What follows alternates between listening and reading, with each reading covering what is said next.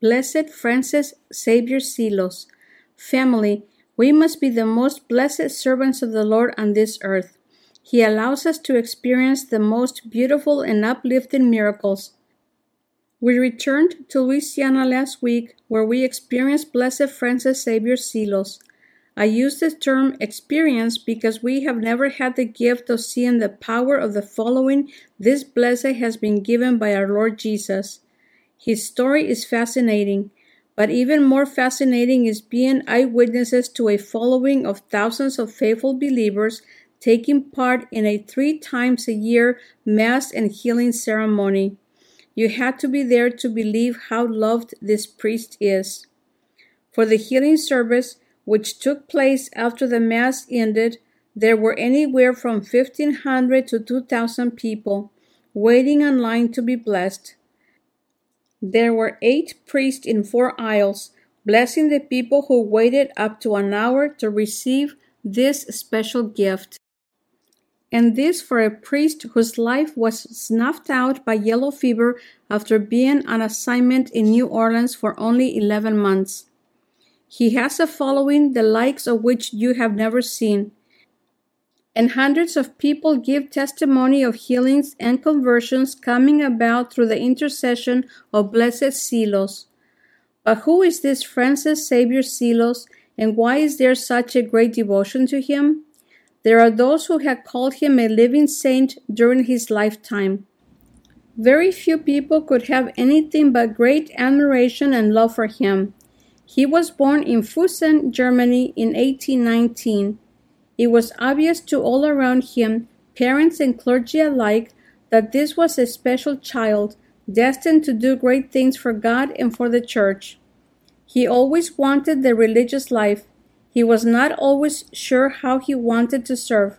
As a teenager, he walked for 50 hours from his hometown to Einsiedeln, Switzerland, to ask to join the Benedictines there. He was refused admission only because he was too young, but the truth is that God had big plans for him in the new world. He had either a vision or an inner locution from Our Lady, after which he pledged to give his life to evangelizing as a missionary in the New World. He became a member of the Redemptorist Order and came to the United States. Being a country boy from Bavaria, he was not very happy when he arrived in the United States in 1843, due a great deal to the anti Catholic feelings prevalent in the United States at that time. We're told that in his little village of Fussen, Bavaria, all but 20 people were Catholic. So this was a great culture shock for him, but he wrote to his family that he had made this decision and would live up to it. He spent the next 24 years ministering to the people of the United States. He was ordained a priest in Baltimore on December 22, 1844. He was transferred to the old St. Philomena's Church in Pittsburgh. At first, his ministry was to Catholics in western Pennsylvania. There were only 21 German speaking priests for 45,000 German Catholics. Eventually, through the direction of St. John Neumann, who was his first pastor in Pittsburgh, he and other German speaking priests ministered to German speaking immigrants. He went from associate pastor to pastor to the rector of the seminary to the head of the Redemptorist, back to his first love, missionary work. During the Civil War, years 1862 to 1865, he and a few other priests went up and down the middle part of our country, giving missions and retreats, dodging bullets and dealing with the barbaric behavior of the soldiers on both sides of the conflict.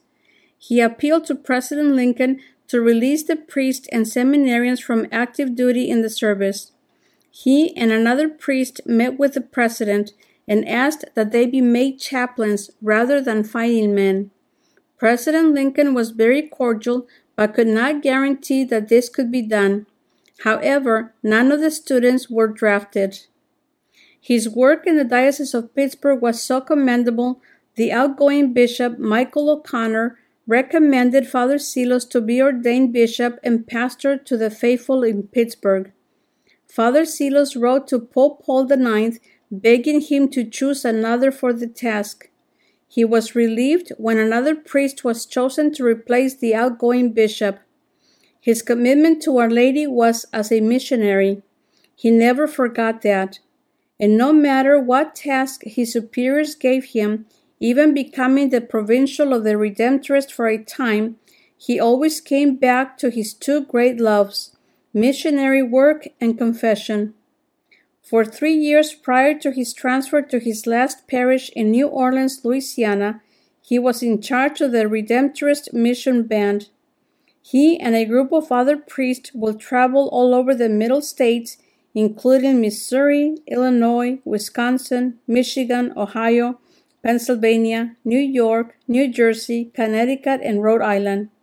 He not only considered mission work to be important, he wrote to his sister in 1863 It is properly the work in the vineyard of the Lord. It is entirely apostolic work.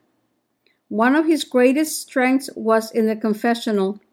He reminds us of Padre Pio and St. John Vianney. He would spend hours in the confessional.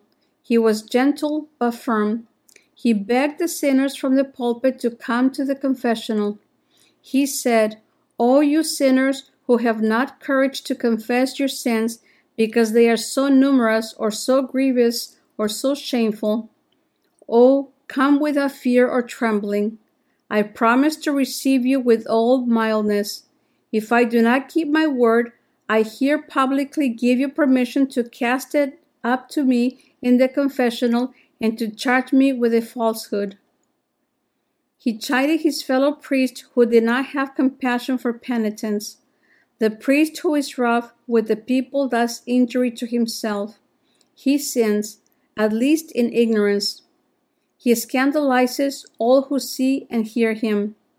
Thousands reject the church and the sacraments because they have been badly treated by a priest. On September 27, 1866, he began his last journey for the Lord to New Orleans, Louisiana. As he was traveling on the train to New Orleans, a nun, also traveling to New Orleans, asked him how long he would be stationed in New Orleans. His reply was, I will be there for one year, and then I will die of the yellow fever, which is exactly what happened. He spent just short of 11 months in Louisiana, and on September 17, 1867, he caught the lethal yellow fever. He tried to continue with his ministry, but in short order he was incapacitated, and on October 4, 1867, he died. But his time in New Orleans and the good he did there was enough for the priests and parishioners of St. Mary's Church to realize they had a saint among them. The works he did, the kindness towards the people, reaching out to the sick and dying, made them aware they had been given a special gift in Francis Xavier Seelos. His last act before taking to his bed for the last time was to go to a man dying of yellow fever and give him the last rites of the church. His superiors had recommended against his doing this act of mercy, but Father Seelos had promised the man he would minister to him at the end. And so Father Seelos more dead than alive, performed this last function as a priest, after which he suffered for three weeks in his bed from the dreaded disease, and the Lord finally kindly took him to his reward. Work was immediately begun on his canonization because everyone knew he was a saint. And while it was completed and sent to Rome in 1903, for whatever reason, it was not taken up seriously until the end of the 20th century. His burial place was even lost in the church. For a time, they could not even find his tomb in the Church of St. Mary's in New Orleans, although everyone knew he was buried there. When it was definite that he would be beatified, the officials of the church wanted to make a shrine for him, and in the construction process, his original tomb in the church was uncovered. A miracle attributed to his intercession took place in 1967 when a local New Orleans woman, Angela Boudreaux, who was diagnosed with a massive malignancy in her liver, was miraculously healed through the intercession of Father Seelos. Her doctor testified that there was no hope for her. She immediately went to the Church of St. Mary's and prayed for the intercession of Father Seelos. Within a few weeks of praying to Father Seelos, she was completely healed. This miracle was accepted by the Vatican as that needed for his beatification. Pope John Paul II beatified Francis Xavier Seelos on April 9, 2000. His is a powerful story, one that you should take seriously. As we said at the opening of this article, we are the most blessed in that we were able to spend a number of days at his shrine interviewing Father Byron Miller, Joyce Bourgeois, and many others involved in the cause for his canonization.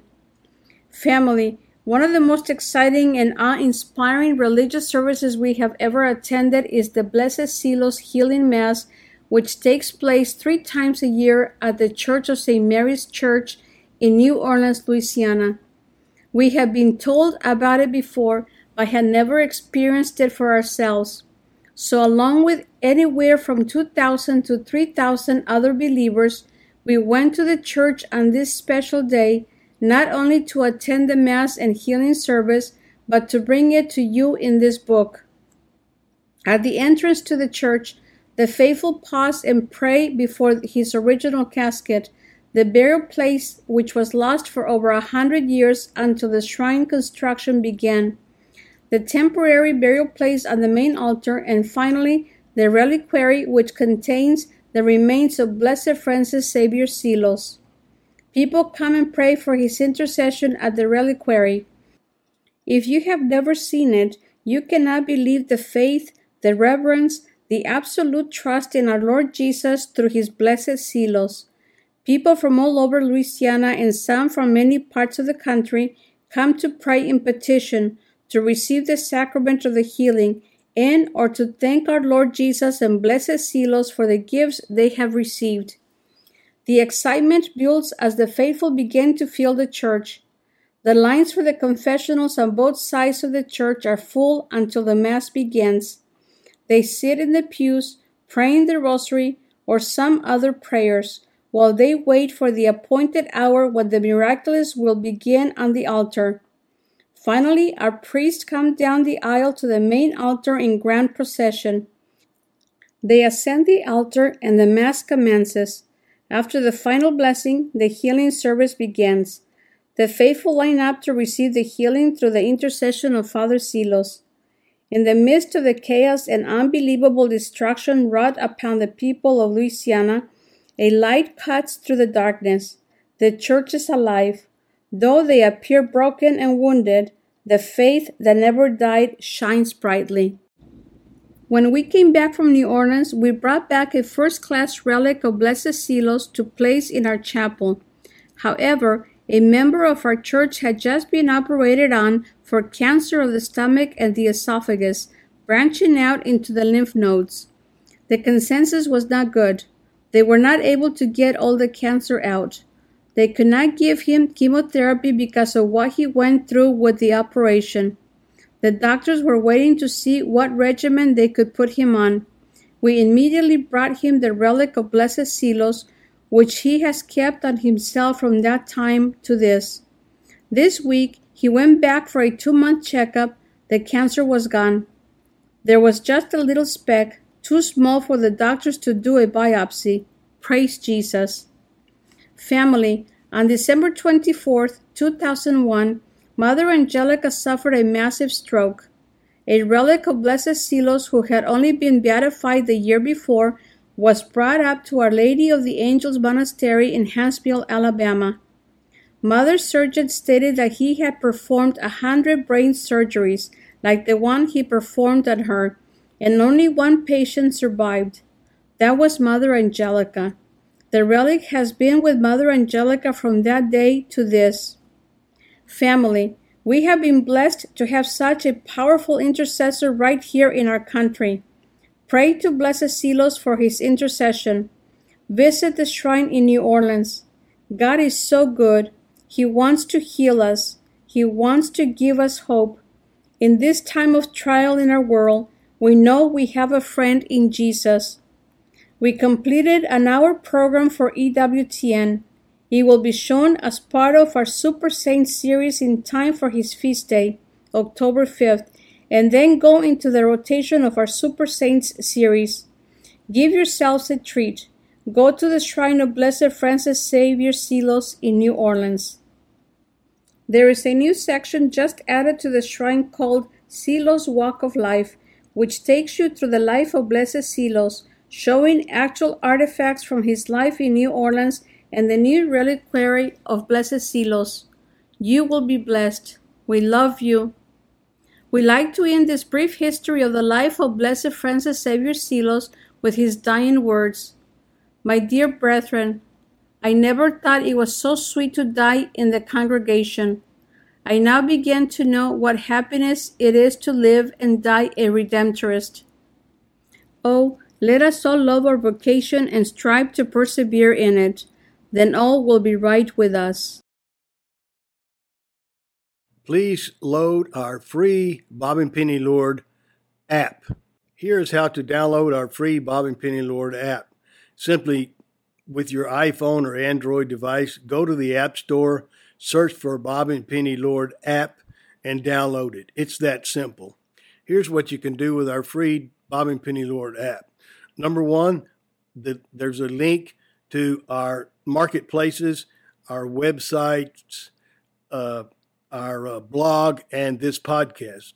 The second link is to our Bob and Penny Lord TV channel, where you can access all of our videos as seen on EWTN, plus a whole lot more.